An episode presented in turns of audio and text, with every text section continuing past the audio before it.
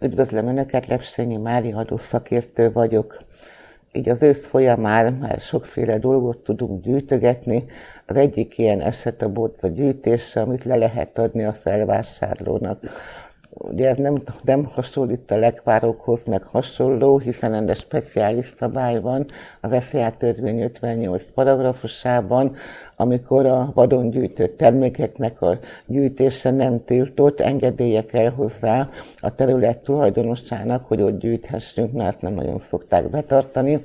Viszont a felvásárlónak, hogyha leadják ezeket a termékeket, akkor a felvásárlási jegyet állítja ki a felvásárló, és ez azt jelenti a magánszemély oldaláról, hogy az adót levonja belőle a 25% 15%-át, de semmiféle bevallásadási kötelezettséggel nem jár. A, ennek a rétegnek az adóztatás, Ebben az esetben, hogyha felvásárlónak adja el a termékét a magánszemély, akkor a felvásárló intézi a adóhatósággal a adóztatást, tehát a, az eladónak nincs emiatt bevallásadási kötelezettsége, ingó értékesítésnek minősül a, az eladott áru. És a felvásárló adatot szolgáltat az adóhatóság felé is, meg kiadja két példányban, a kiállítja két példányban a bizonylatot a magánszemély felé, egyiket a magánszemélynek köteles átadni. A gyűjtögetéssel kapcsolatosan ugye még a másik terület, amit majd aztán karácsonyra fognak összegyűjteni, mindenféle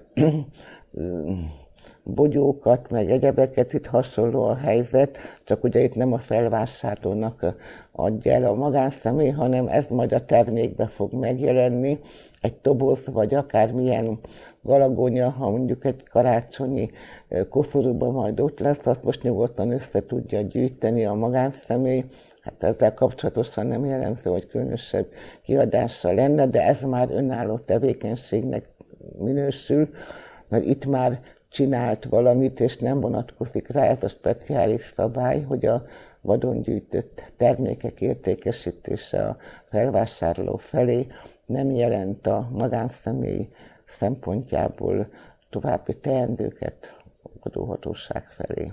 Köszönöm a figyelmet.